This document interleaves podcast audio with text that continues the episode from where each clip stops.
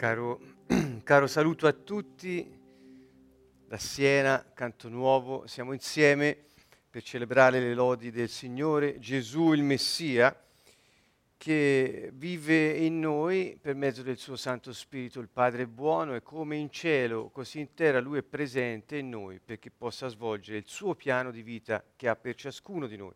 Questo è un po' il tema di questa sera, anticipato già la sessione scorsa stiamo parlando da un po' di tempo sulla battaglia nella mente, ancora è ricco il eh, programma, ma stasera vedremo più da vicino il tema del destino umano e il copione, questo termine un po' eh, strano, eh, mutuato da ambienti teatrali o cinematografici, che però ci dà bene l'idea di un piano di vita indipendente da Dio, scritto, dal quale difficilmente poi si esce, perché eh, siamo a recitare una parte e questo dobbiamo seguire.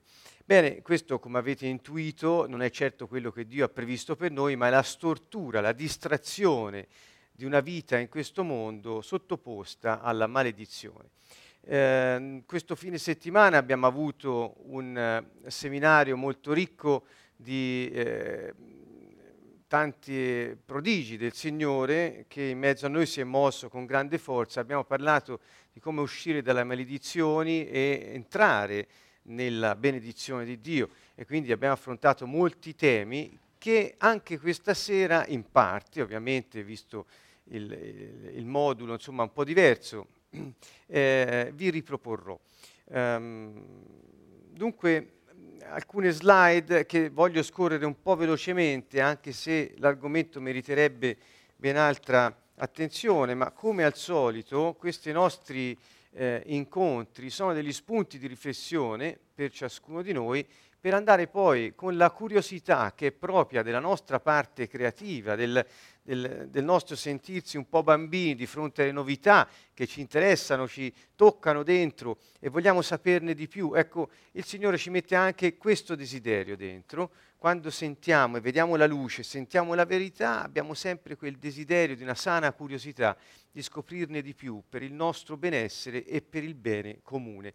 Eh, ecco, una cosa eh, tutte le volte che noi diciamo piano di vita per noi e per il bene comune, per noi e per tutti gli uomini, cioè Dio non ci vede mai staccati dal resto eh, dell'umanità, perché siamo tutti suoi figli, nel senso che tutti da Lui veniamo. Alcuni l'hanno riconosciuto come sorgente di vita e attraverso Gesù e per mezzo dello Spirito Santo hanno ricostituito quella connessione padre-figlio che permette di vedere il piano di Dio realizzato nella loro vita. Altri invece sono ancora, invece sono ancora distratti e non hanno riconosciuto questa figliolanza eh, e questa origine divina. Quindi eh, c'è soltanto una distinzione che non è sottile ovviamente, ma è una questione di connessione e di riconoscimento. Il destino umano. Per ciascuno c'è un piano disegnato, vedete nella slide, per il benessere personale e comune, per il successo, la prosperità e l'abbondanza.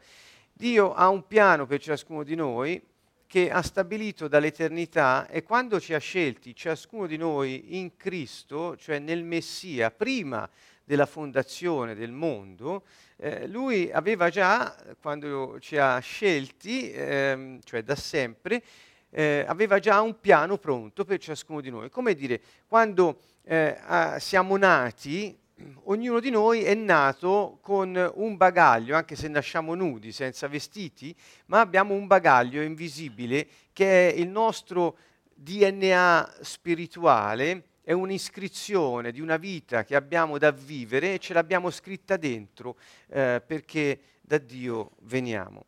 Quindi veniamo con quel bagaglio di vita dalla dimensione della, dello spirito, altri la chiamano del cielo, da Dio, e, e siamo catapultati in questa dimensione dove prendiamo un corpo e per mezzo dell'anima iniziamo a interagire e con il mondo creato, eh, materiale, visibile e comunque eh, di questa dimensione, eh, e con lo spirito.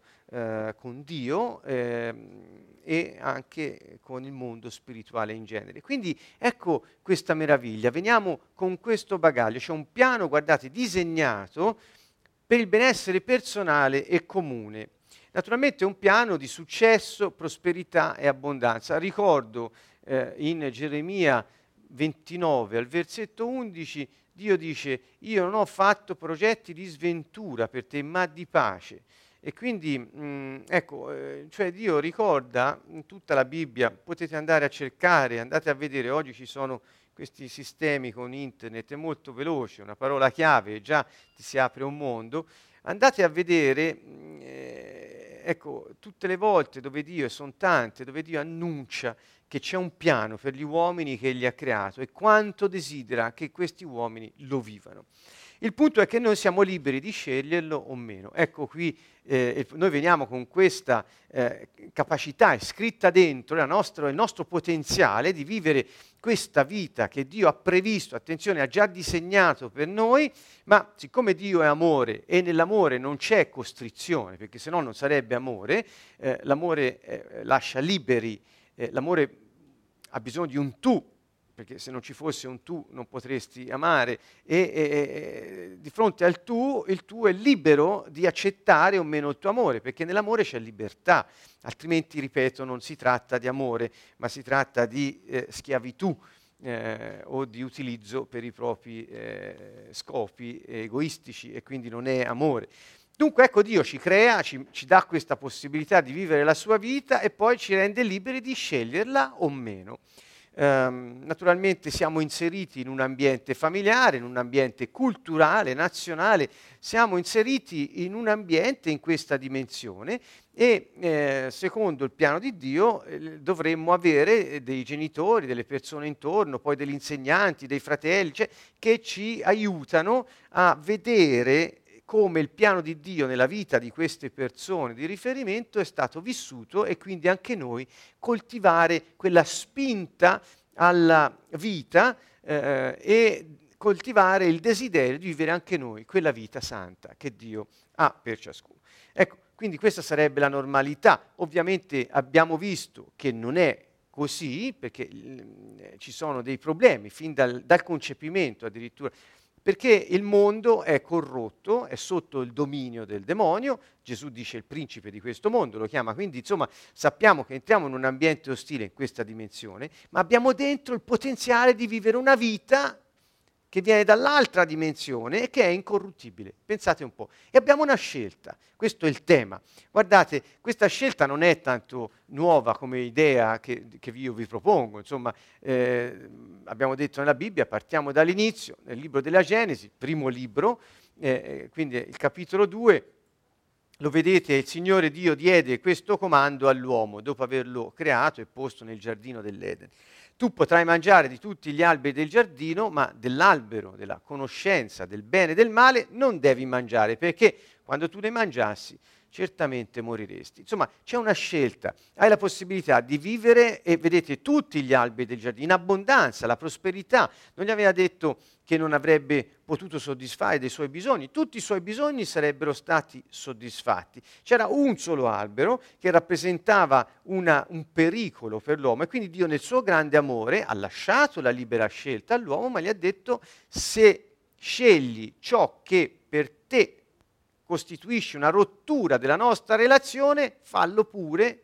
ma eh, non, non, non, puoi più vivere la vita che io ho previsto per te. Ecco come è entrata la morte nel mondo, attraverso il peccato istigato da Satana, il serpente maledetto. Il serpente antico lo chiama la Bibbia.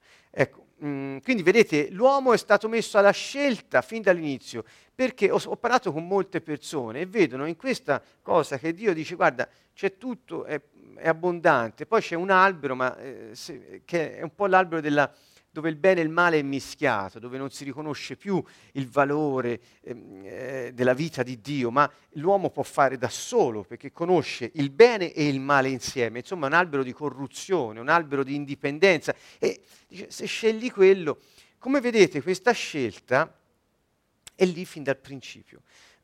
Guardate ancora il Salmo 1. eh, beato l'uomo che non segue il consiglio degli empi, non indugia nella via dei peccatori e non siede in compagnia degli stolti. Ora, questo, il Salmo 1 è bellissimo, apre il libro dei Salmi, che è meraviglioso. Eh, Fabrizio ci ha parlato di, de, del cantare i salmi, sono canzoni, sono i, i testi di canzoni, i salmi, ehm, preghiere, parola di Dio, dice ma si compiace della legge del Signore, quindi c'è un giusto L'uomo che non segue il consiglio degli empi si compiace della legge del Signore, la sua legge medita giorno e notte, sarà come albero piantato lungo corsi d'acqua, che darà frutto a suo tempo e le sue foglie non cadranno mai. Riusciranno tutte le sue opere, cioè tutto quel che fa prospera. E poi al verso 6, dopo vedremo i versi 4 e 5, al verso 6 dice il Signore veglia sul cammino dei giusti. Guardate un po', quindi la prosperità, l'abbondanza, la riuscita, il successo di quello a cui mettiamo mano, è tutto lì, a portata di mano, è diciamo in quel nostro bagaglio col quale veniamo al mondo. La condizione è che noi non interrompiamo la connessione con la sorgente di quella vita. È come se uno pretendesse di far funzionare il telefonino senza più caricarlo. Insomma, la batteria deve essere caricata, deve essere connessa alla rete. Ecco, ho usato un termine piuttosto di paragone, piuttosto eh, semplice, che è sotto gli occhi di tutti. Quindi questo è il tema della scelta e del, dell'uomo giusto.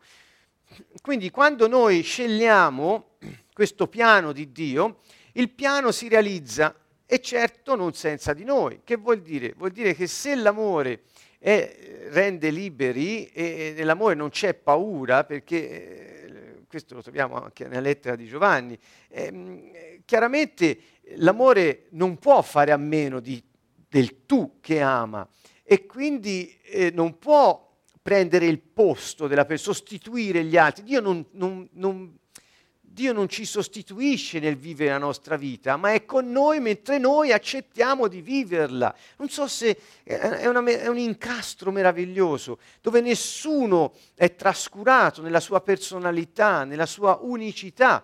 E, mm, e nel momento in cui, vedete la slide, ciò che il disegno eterno prevedeva per me si realizza, allora incontro il mio destino. Quindi il mio destino, questa parola così tanto abusata e così tanto temuta dagli uomini, il destino, inteso in questo senso, è ciò che Dio ha disegnato per me fin dall'eternità, minuto per minuto, azione per azione, situazione per situazione. E quando io c'entro dentro in questa dimensione, Dio è con me, lo sta vivendo insieme a me quel momento lì. Quello è il mio destino. Quindi non è solo la destinazione finale, bensì è anche ogni passo che io nel presente, direbbero gli psicologi, nel qui ed ora, io vivo camminando nella strada che Dio ha disegnato per me.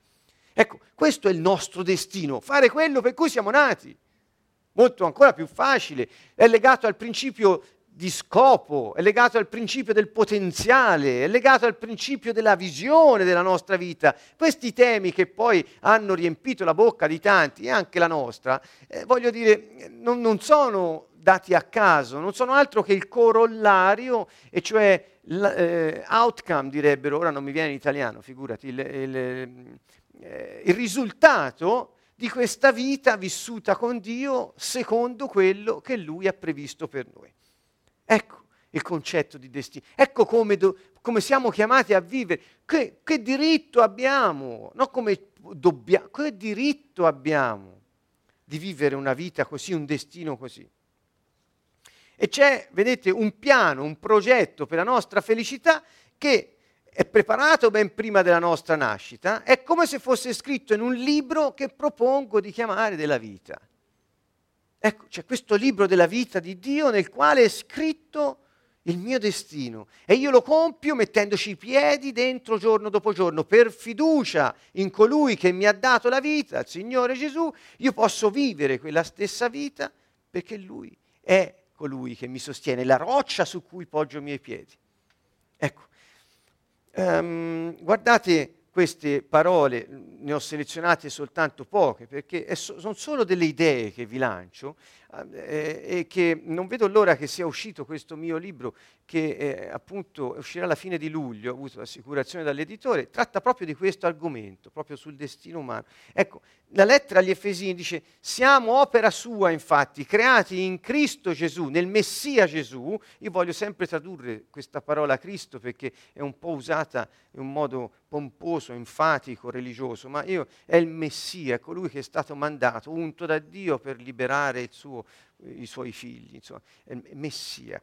Eh, per le opere buone siamo creati in Lui per le opere buone che Dio ha predisposto perché noi le praticassimo. Guardate, Paolo di Tarso l'aveva scritto agli Efesini. Dio ha preparato opere buone perché voi le faceste. Azioni, vuol dire azioni. Eh, quindi Dio non crea azioni cattive, Dio prevede solo situazioni dove il tuo potenziale si espone, il tuo scopo si raggiunge, il tuo destino si realizza e le chiama opere buone. Le ha previste tutte, guardate, siamo opera sua, creati per cosa? Ecco lo scopo, per le opere buone, cioè per fare quello che Dio ha previsto. Eccolo qui, è molto semplice, ma perché io sono al mondo? La grande domanda, in queste sessioni passate ne abbiamo parlato, ma che ci sta a fare qui? Sei stato creato per compiere le azioni buone che Dio ha previsto che tu facessi, una dopo l'altra. Dunque, quando noi non facciamo un'opera buona, ma è, l'opera buona non è il fare la carità a qualcuno, l'elemosina a un altro, no, è le cose giuste che Dio ha previsto, proprio quelle che Lui ha previsto.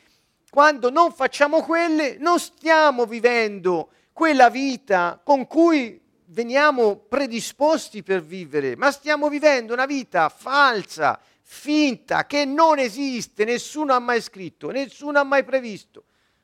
È un libro finto, quello è il libro del diavolo.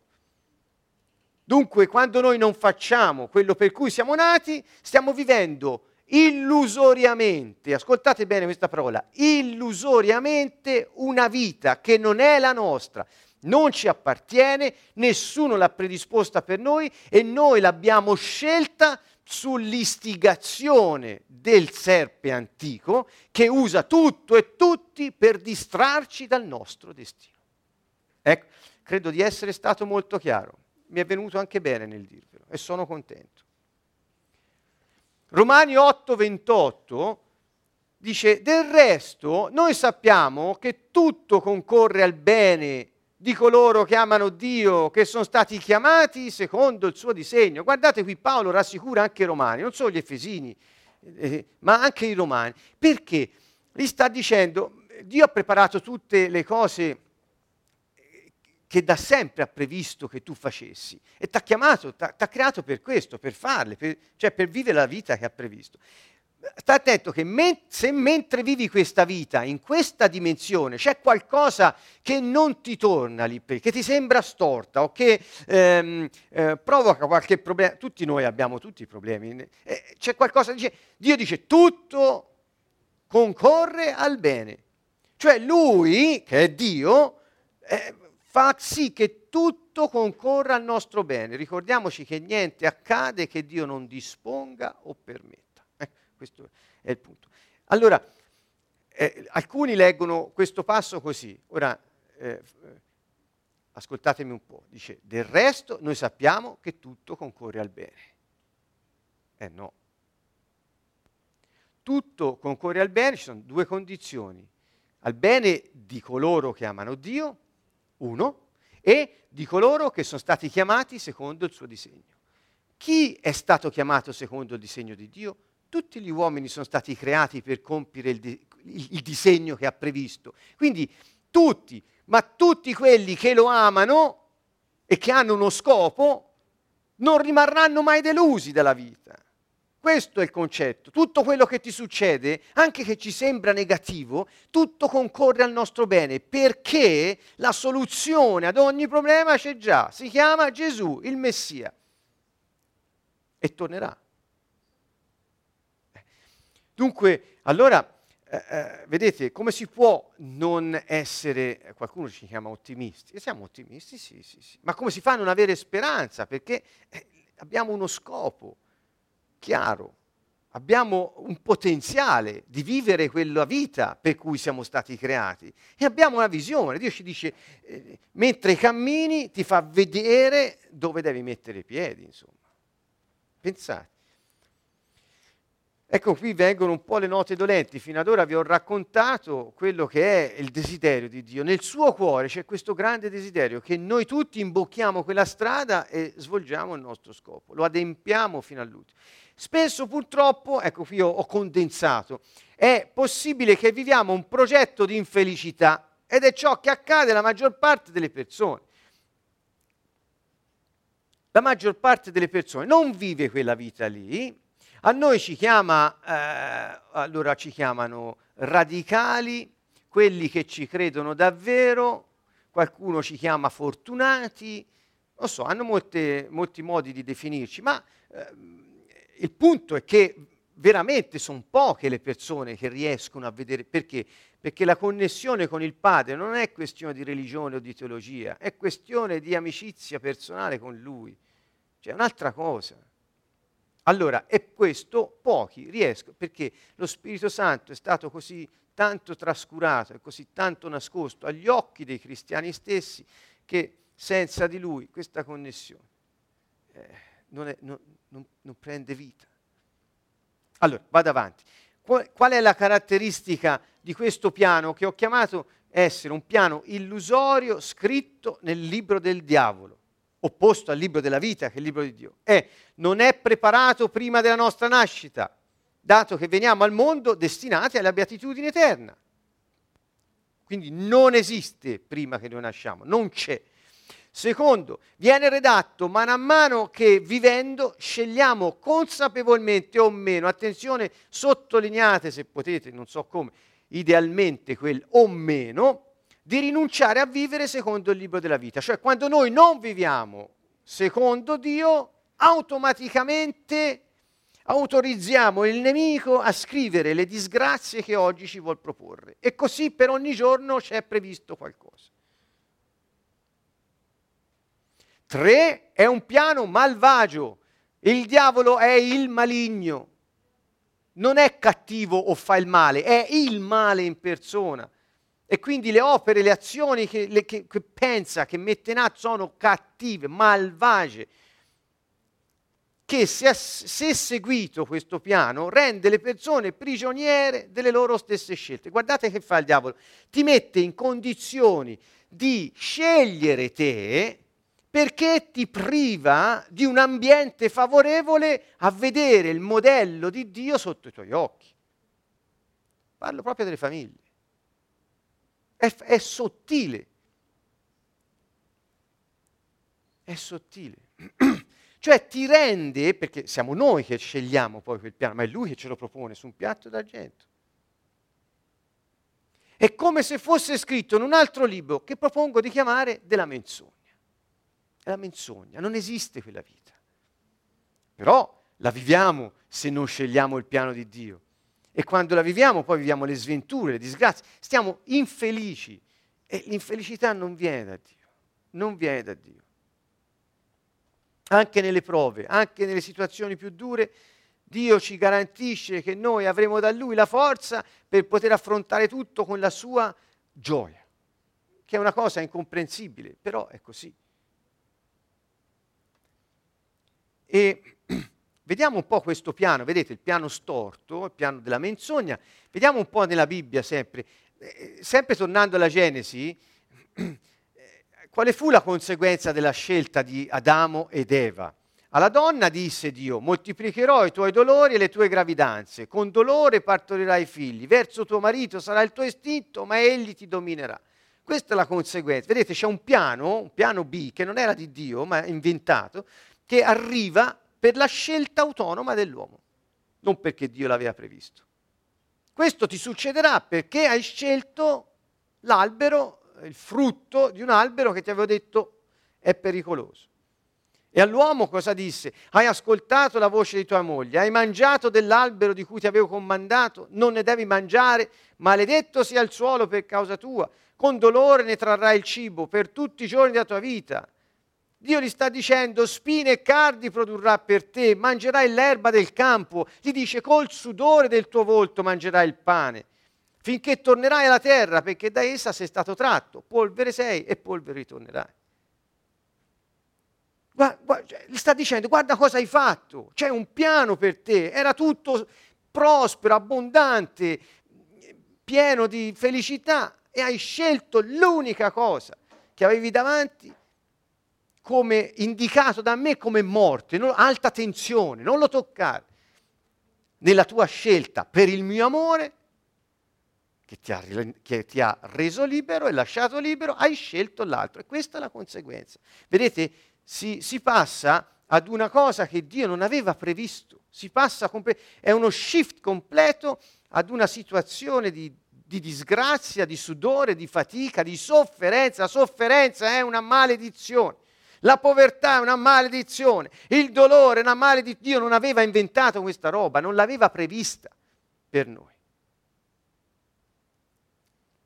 E guardiamo nel Salmo 1 qual è eh, sono quei due versetti, perché lì dice, negli altri versi parla del giusto, di colui che segue le vie del Signore. Dice, non così gli empi, ma come pula che il vento disperde. So, cioè, la, la, la, pula è quel che viene disperso del grano. Perciò non reggeranno gli empi nel giudizio, né i peccatori nell'assemblea dei giusti. La via degli empi andrà in rovina.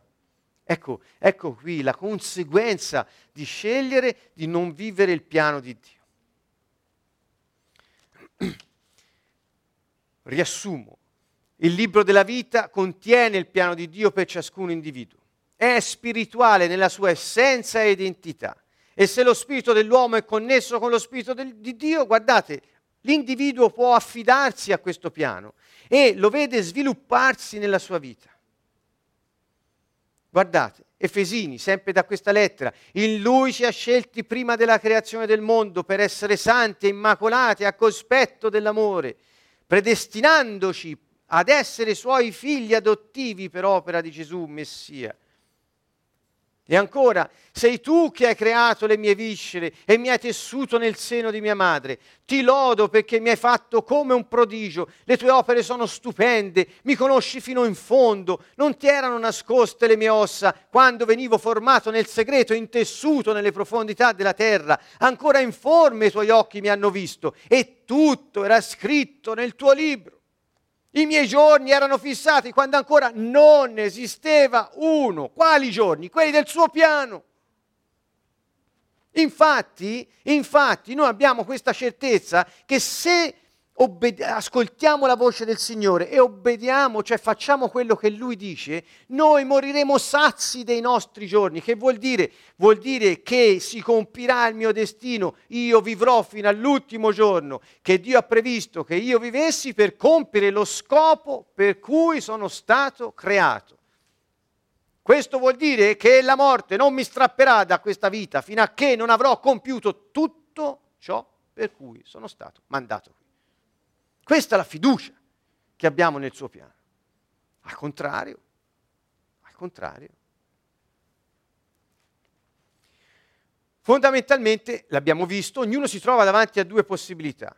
O vive secondo il piano di vita per cui è venuto al mondo e per quale è disegnato e designato, il concetto del disegno e dell'incarico, o vive secondo il piano di vita che il mondo gli propone come unico modo per sopravvivere, recitando il copione del personaggio di una trama adattata sotto pressione o sotto ricatto.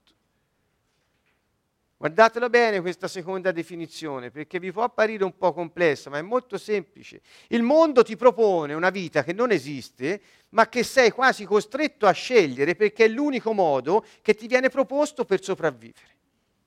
E quindi lo scegli e dice, l'hai scelto te, sì, ma mi, mi mancava il soddisfacimento dei bisogni primari mi mancava la sicurezza, mi mancava il senso di appartenenza, mi mancava l- l- la capacità di, di stimare me stesso, mi mancava l'intimità con le persone e con la vita. E allora l'unico modo per sopravvivere era cercare, eh, con le mie scelte autonome, più che autonome, scusatemi, indipendenti da quel piano che Dio aveva scelto, di trovare una via d'uscita, la migliore a quel momento Ma che piatto ci è stato presentato davanti? Recitando il copione del personaggio di una trama adattata sotto pressione, cioè costretto dalla scelta di sopravvivenza o sotto ricatto. Cioè o fai così oppure non ti vogliamo. Ecco qui dove nasce il problema. Chiunque, guardate, chiunque può scoprire cosa sia accaduto nella sua infanzia che l'abbia indotto a prendere delle decisioni su se stesso e sugli altri, condizionate dalle influenze genitoriali, familiari, culturali, filtrate dalla percezione personale, che è tutta individuale, tutta personale appunto, che hanno modellato e dato forma alla personalità. Quindi la persona decide di vivere una vita che non vede negli altri, non sente dentro, non la riconosce con quella vita con cui geneticamente, secondo lo spirito, sarebbe venuto al mondo, non fa scopa, non so come si può tradurre, non va nel calco, non torna. E allora la vita che Dio ci ha dato la, il potenziale di vivere quella vita, che è il nostro stesso spirito, noi lo mettiamo un po' da parte e iniziamo a fare scelte di sopravvivenza dettate dalla necessità di non soccombere. E questo ci porta poi a prendere decisioni che col tempo diventeranno convinzioni ricordate all'inizio di questa serie, quelle convinzioni che poi, guarda caso, diventano fortezze della mente che Paolo dice, fratelli, abbiamo le armi per distruggerle. Sono, sono, ragionamenti superbi che ci impediscono di conoscere Dio, distruggiamoli e al contempo assoggettiamo di nuovo al Messia ogni nostro pensiero, così potremo ritrovare il filo de, de, della nostra vita. Ecco perché è una battaglia nella mente, perché lì nasce e lì si svolge. Questo non, non, lo faremo un'altra volta, Luca 12. Eh, eh, sempre sulla scelta, guardate, eh, sorvolo un po', ma già nel libro del Deuteronomio c'era quest'idea, se obbedirai fedelmente la voce del Signore tuo Dio, preoccupandoti di mettere in pratica tutti i suoi comandi che io ti prescrivo, il Signore tuo Dio ti metterà sopra tutte le nazioni della terra perché tu avrai ascoltato la voce del Signore tuo Dio, verranno su di te, ti raggiungeranno tutte queste benedizioni. Ti raggiungono loro le benedizioni. Al contrario, se non obbedirai alla voce del Signore tuo Dio, se non cercherai di eseguire tutti i suoi comandi e tutte le sue leggi che oggi io ti prescrivo, verranno su di te e ti raggiungeranno tutte queste maledizioni. Queste modi distorti di vivere, queste forze soprannaturali che impediscono al piano della vita di Dio di esserti eh, familiare e di iniziare a svolgerti durante i tuoi anni di vita. Quindi la maledizione è qualcosa che ti impedisce di vivere quella pace, quella salvezza, quella abbondanza, quella prosperità, quella sicurezza che Dio ha previsto nel tuo piano, cioè nel piano suo per te, che consiste di ogni istante di quella vita predisposto perché tu lo vivessi. La maledizione ci impedisce questo. È una forza soprannaturale, non la puoi combattere con le idee, non la puoi combattere con i ragionamenti, non la puoi combattere con i sentimenti la puoi solo distruggere con le armi spirituali di cui parla Paolo. Tutta questa roba nella mente è uno specchio per le allodole, sono inganni. Il punto è che noi abbiamo la forza nello spirito per la fede, cioè la fiducia in Gesù il Messia, di distruggere questi specchi.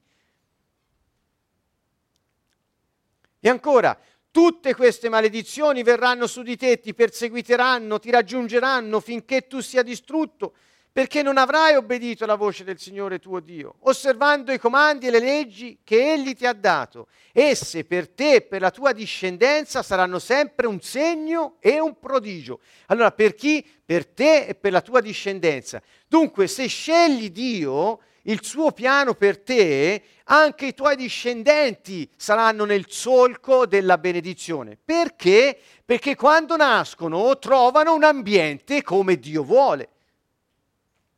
Cioè è, è, talmente banale, è talmente semplice. Dice, ma questa trasmissione intergenerazionale, certo che c'è, è tutto lì il problema.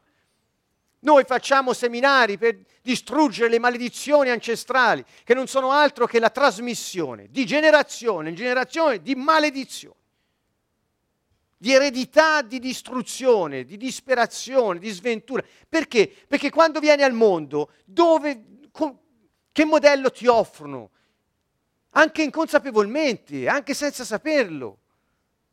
Dopo se abbiamo tempo vedremo alcune cosette che, che, che sono pratiche, ma eh, io credo più pratico di questo, ognuno lo sente nella sua vita. Eh? Chiunque può risalire a quelle decisioni che abbiamo preso quando sotto pressione dalla situazione, eh, determinate dall'esperienza, dalla percezione ne abbiamo avuto, ci hanno condotto a, a, ad assumere le posizioni esistenziali della volta scorsa. Ma io non valgo niente, gli altri valgono oppure ma io valgo, gli altri no, oppure io non valgo niente, ma neanche gli altri. Capite? Sono queste decisioni, queste esperienze di bisogno di sopravvivenza nella giungla che ci portano a prendere una posizione esistenziale piuttosto che un'altra. E sulla base di quella posizione, cioè che è il punto di osservazione della vita sul quale noi stiamo, vediamo svolgersi tutto nella prospettiva che abbiamo scelto. Io non valgo, tu vali. Ecco qui le svalutazioni, ecco qui la compiacenza, ecco qui l'iperadattamento, oppure io valgo, tu non vali. Ecco qui gli abusi, ecco qui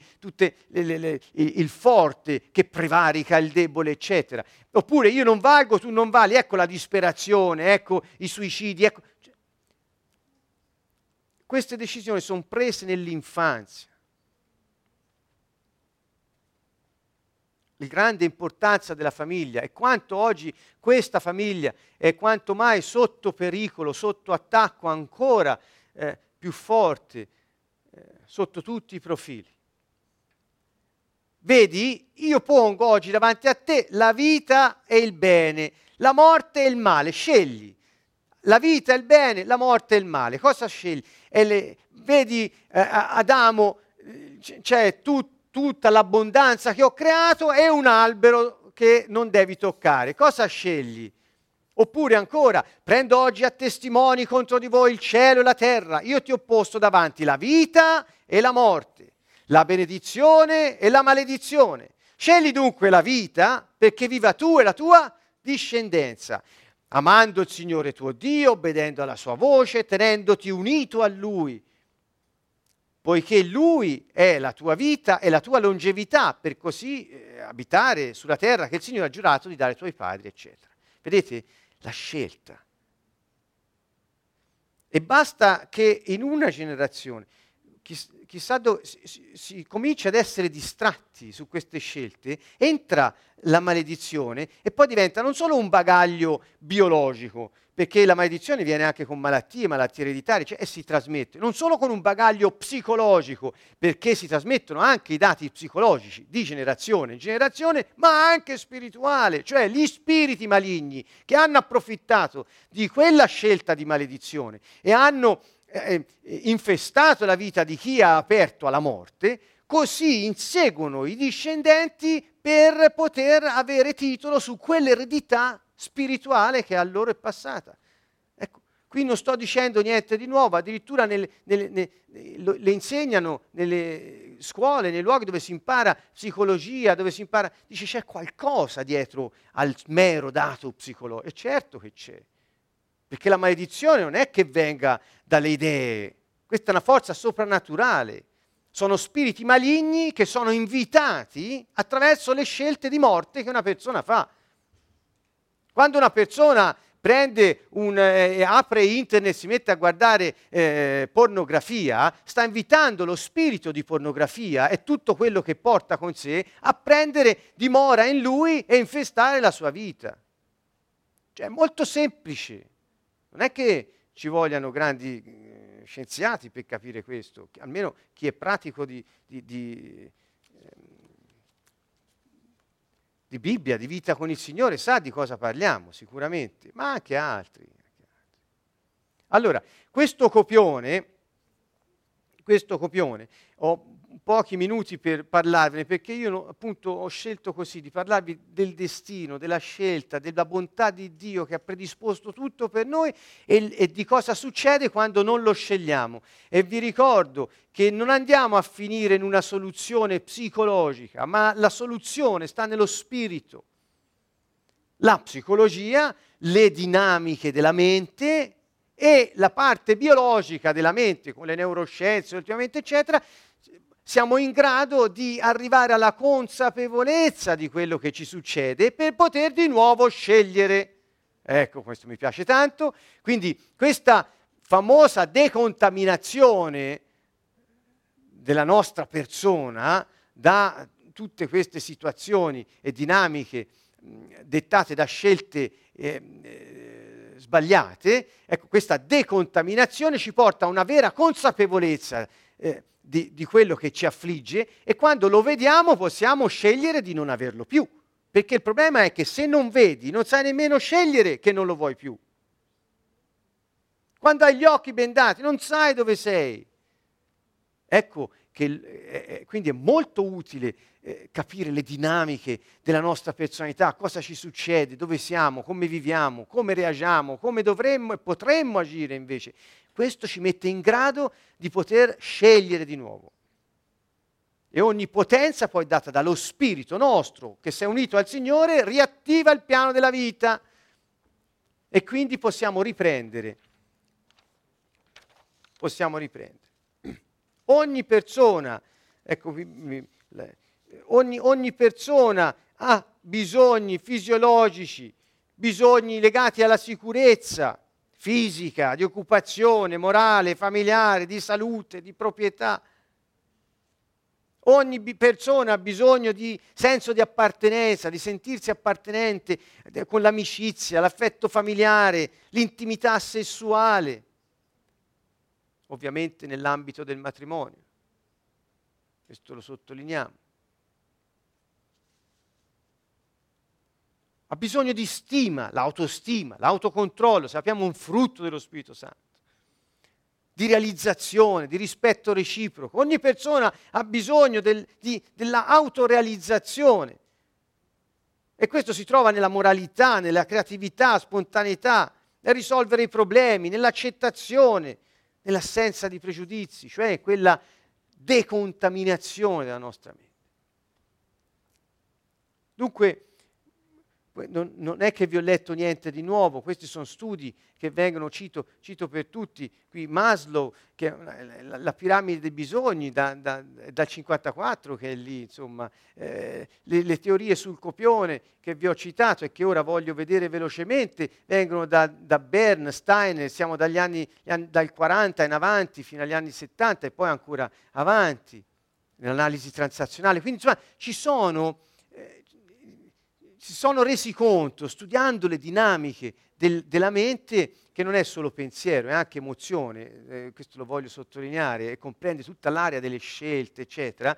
Quindi la mente è il campo di battaglia. E rendendoci conto di quello che lì va, eh, va, va fun- succede, possiamo prendere, adottare strategie diverse, fare scelte diverse, ma se non sappiamo cosa succede pur soffrendo. Pensate che è una disgrazia questa cosa qui, è una maledizione appunto. E nel nome di Gesù Cristo noi le vogliamo rompere queste maledizioni, scioglierci da queste cose.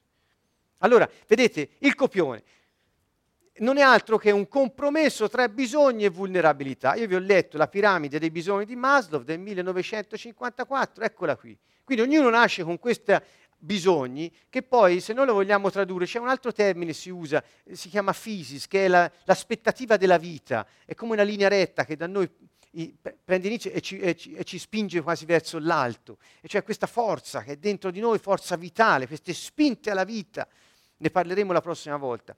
Ecco, dentro di noi c'è il bisogno di, di, di eh, fisiologico, di sicurezza, di appartenenza, di stima, di autorealizzazione che spingono alla vita e insieme ai modelli, all'ambiente secondo Dio, fanno sì che respiri quell'aria e quando conoscerai Dio perché ci vuole un'adesione di fiducia, che poi la, la, la, la, impari a svolgere prendendo fiducia in coloro che sono i modelli che Dio ti ha messo davanti, i genitori per primi. E quindi sviluppando questo senso di fiducia eh, troverai appagamento nel piano di vita che Dio ha per te, che inizia a svolgersi fin dall'inizio. Non hai bisogno di sforzarti, come succede a molti ora, ma c'è, non c'è questo piano di vita, ma forse ho un destino più bello di quello che io mi sono visto fino ad oggi. Cioè, ti viene naturale perché cresci con questa fiducia che cresce insieme a te nella vita perché asseconda le spinte di vita e soddisfa i bisogni primari.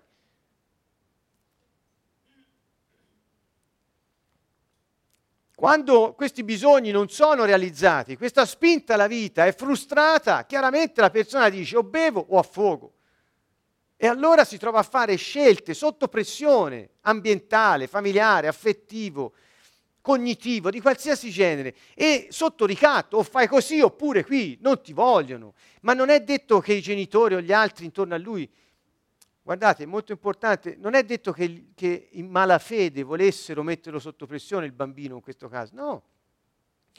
C'è anche un, l'elemento molto importante della percezione, cioè a volte eh, l'individuo percepisce una cosa in un modo che è proprio suo, unico e come succedano queste cose? Non c'è spiegazione. Non esiste spiegazione.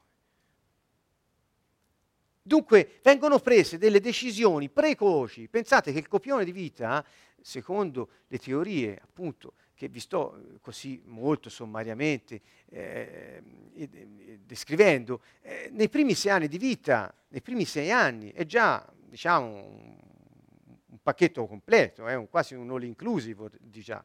Quindi um, si fa nei primi sei anni di vita. Que- ogni decisione presa può essere ridecisa. Questo, ah, eh? Quindi siamo noi, però dobbiamo vedere, se non vediamo non possiamo ridecidere.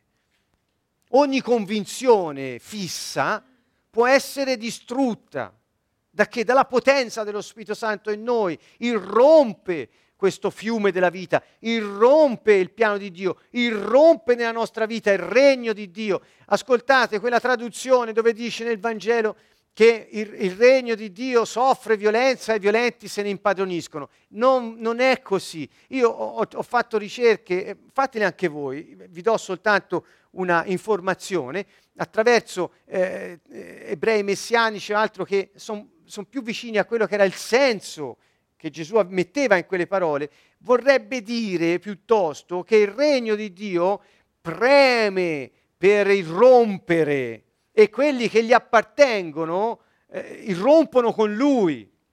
Questo è il piano della vita, è la, so, la, la, la sovranità assoluta di Dio sulla vita che irrompe nella nostra dimensione, lì dove siamo, per via della fiducia che abbiamo in Lui spacca gli argini, rompe le dighe, entra, irrompe e, e, e, invade la nostra vita e diventa il nostro destino. E chi è nel regno, con lui rompe, lo segue. Questo vuol dire, Gesù l'ha detto. Ma qui, qui una persona, un individuo si trova, vedete, a prendere decisioni.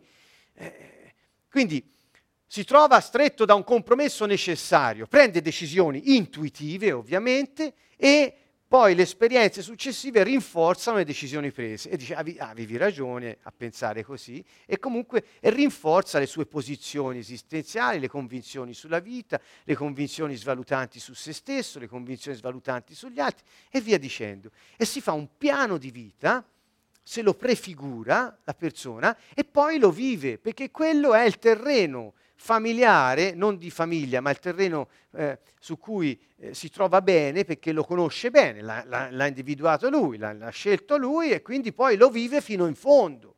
Ecco perché la gente a un certo punto sembra a un tratto intravedere la luce, ma c'è qualcosa che lo ritira a fondo e lo riporta nella storia di disgrazia, nella storia ehm, eh, banale anche, non solo disgraziata, ma anche banale, quindi quella mediocrità che oggi distrugge i giovani ecco, si ritrova tirato a fondo, come, come, se lo prendesse qualcuno per i piedi, lo ritirasse nel gorgo di, un, di una vita inesistente. Guardate, eh, su questa storia del copione di qualcosa che ti tira giù, vi voglio leggere un, due righe, eh, due righe sono, è breve, di questo autore, Eric Baer, che è il fondatore dell'analisi transazionale, che ha eh, teorizzato eh, il copione. Sentite un po', dice la spinta necessaria all'attuazione del copione, che ripeto è un piano di vita fasullo, illusorio, immaginario, proposto dalla necessità impellente di sopravvivere, il diavolo crea le occasioni, mette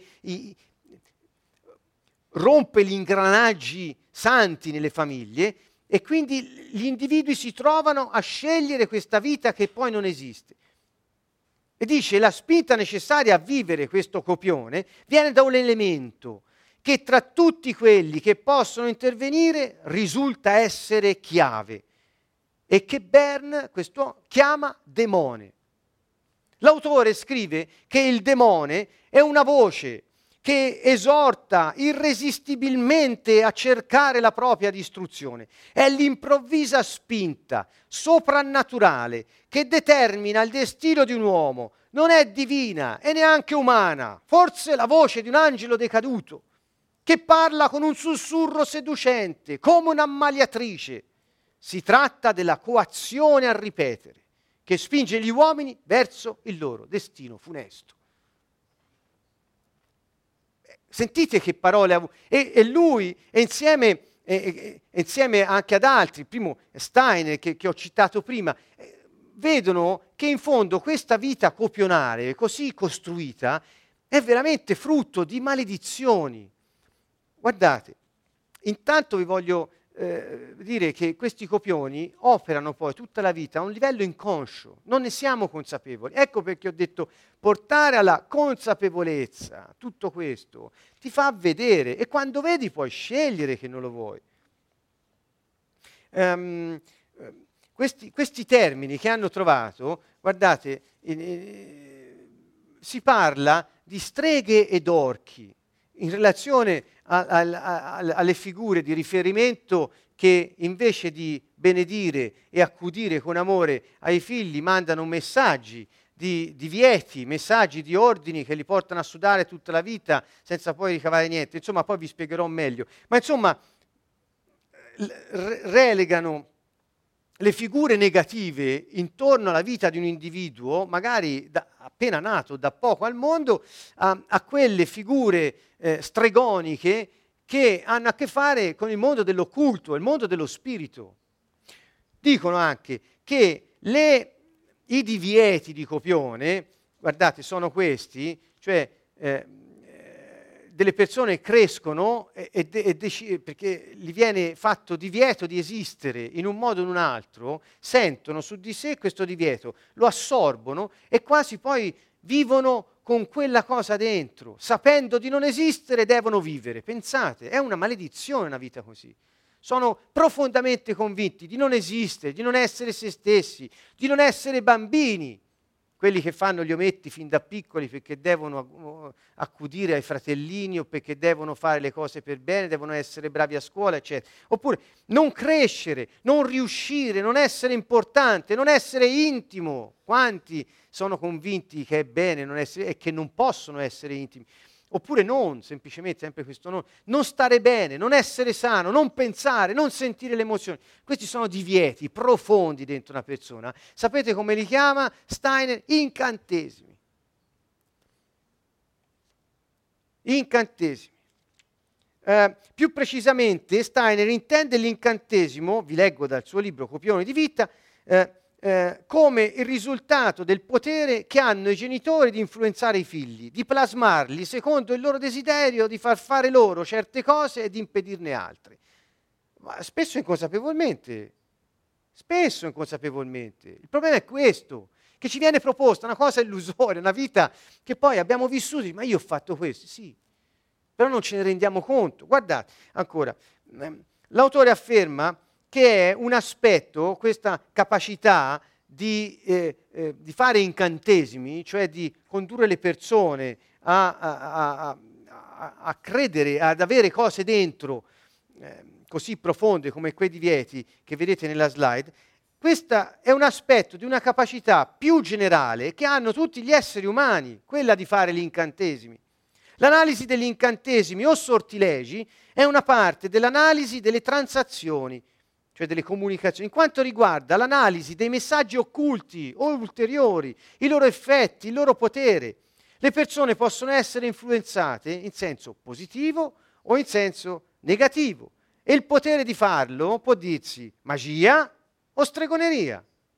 Le due facoltà che sono implicate nella magia, nella stregoneria, vengono da questo potere di fare incantesimi, che consiste nel mettere divieto alle persone e nello spingerli a, a, a fare cose eh, che... Eh, vi leggo sulla stregoneria. Um, che li danneggiano, cose che poi danneggiano. È un potere esercitato sugli altri, dice Steiner, allo scopo di danneggiarli per procurarsi qualcosa che scarseggia o per sentirsi forte. In altre parti del mondo, anziché di stregoneria, si parla di fattura, di maledizione, di voodoo. Il potere della stregoneria è enorme, particolarmente se tutto un gruppo di persone che la rivolgono a un'altra persona, come nel caso della morte voodoo, dove una persona viene uccisa quando tutti i membri del suo villaggio le gettano il malocchio. La follia, conclude, o la cosiddetta schizofrenia è il nostro corrispettivo civilizzato della morte voodoo, l'uccisione psichica della persona causata dalla stregoneria collettiva.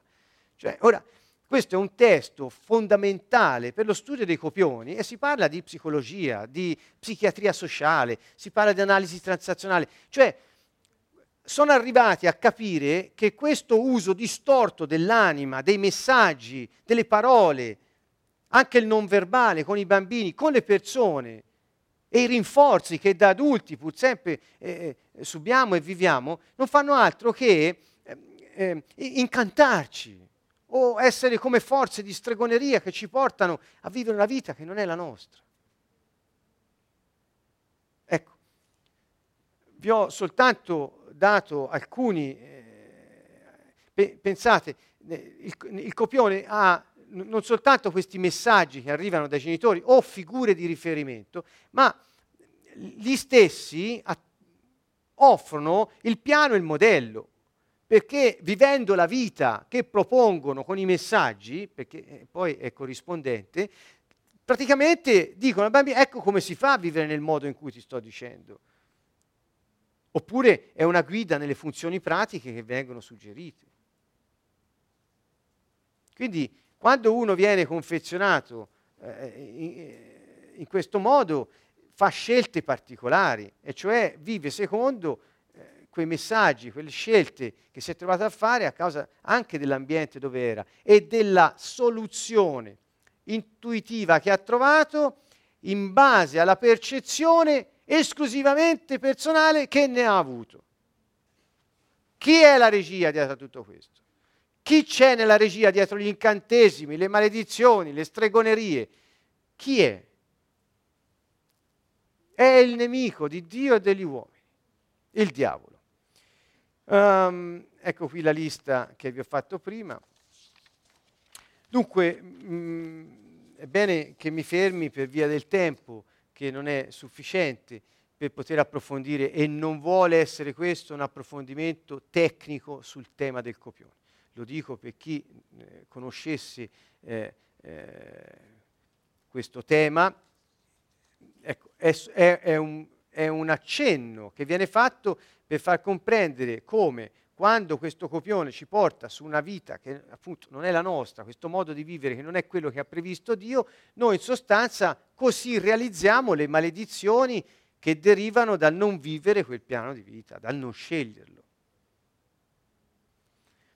Dunque, in sostanza, cari amici, non ci rimane che eh, accettare di eh, guardarsi dentro, accettare di vedere come stiamo vivendo, diventare consapevoli delle nostre dinamiche, accettare il Signore Gesù Cristo, accettare il rapporto personale con Dio Padre nello Spirito Santo che ci è dato, quando accettiamo il Signore Gesù e accettare quel piano di vita, scegliendolo liberamente che Lui ha predisposto per noi.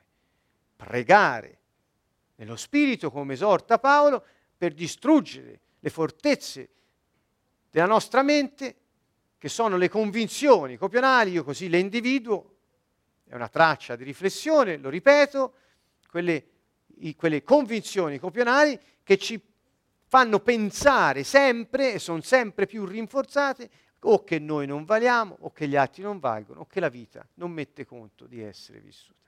Perché va tutto male, perché non hai mai quello che vorresti, perché i tuoi bisogni in fondo non sono mai soddisfatti. C'è un nostro amico, si chiamava, perché ormai no, non è più tra noi, Serafino Falvo, lui aveva scritto una bellissima preghiera e dice, quando ho fame, Signore, Padre, dammi Gesù, quando ho sete, Padre, dammi Gesù, quando ho bisogno d'amore, Padre, dammi Gesù. E cioè ad ogni bisogno dell'uomo c'è una sola soluzione, Gesù. E uno dice, ma è figurata questa roba? No, non è perché quando scegli Gesù, il suo regno irrompe nella tua vita, irrompe in questa dimensione e inizi a vivere quel piano di vita che Dio da sempre aveva previsto per te. Non è una cosa teorica, non è teologia, non è figurata. È reale, noi ne siamo testimoni, abbiamo la baldanza di dirlo così apertamente perché l'abbiamo sperimentato. Questa è la meraviglia. E allora ad ogni nostro bisogno, prendiamo pure la piramide di Maslow, eh, ma ad ogni bisogno, il bisogno è Gesù. Il bisogno di questo mondo corrotto, di questi sistemi corrotti che sono sotto i nostri occhi e ci, eh, ci, ci stiamo eh, nel mezzo perché siamo nel mondo, non è che siamo fuori dal mondo, siamo nel mondo, il, la soluzione non ce l'hanno i politici, la soluzione non ce l'hanno gli scienziati. La soluzione non ce l'hanno nemmeno, eh, eh, eh, non so, qualsiasi altra categoria di persone influenti nei sistemi che dominano il mondo, compresa la religione. La soluzione non ce l'ha la teologia. La soluzione ad ogni problema del mondo è Gesù e tornerà. Questa è perché del resto se ci fosse stata l'avrebbero già trovata, insomma non so, non so, cosa ne pensate voi, dice no, ma gli uomini sono in grado di scegliere i loro sistemi politici, sì, ma eh, insomma, eh, quant'è che ci provano, ancora ci sono riusciti, se erano, avevano questa capacità, insomma, avrebbero avuto successo, ma gli uomini sono in grado di scegliere i sistemi economici per la prosperità, ma va bene, ma se fosse così l'avrebbero già scelti. Ma gli uomini sono in grado di scegliere i loro leader, i loro... ma se fosse così sarebbero al governo da qualche parte in un'altra forma da quella che c'è oggi, perché così non funziona. E allora la soluzione è Gesù, perché Gesù è Dio che salva, è Dio che ci libera da ogni maledizione, dalla schiavitù del peccato e dal potere del diavolo, e ci immette in quel sentiero di vita che Dio ha sempre previsto per noi. Bene, con questa grande speranza, che speranza non vuol dire augurio, eh, speranza vuol dire fiducia certa di, nell'aspettativa, cioè siamo sicuri, ce l'aspettiamo, è più della fiducia addirittura, la speranza è di più, è qualcosa che è il motore dentro di noi per guardare al domani. E allora con questa speranza nel cuore che noi speriamo, siamo certi di avervi trasmessi, dunque vi eh, diamo appuntamento a mercoledì prossimo per un altro incontro con riflessioni ricche di vita per tutti noi. Bene, da Siena, Canto Nuovo, un abbraccio e un caro saluto a tutti quanti. In particolare saluto gli amici di Genova stasera che eh, so che eh, ci stanno seguendo via web.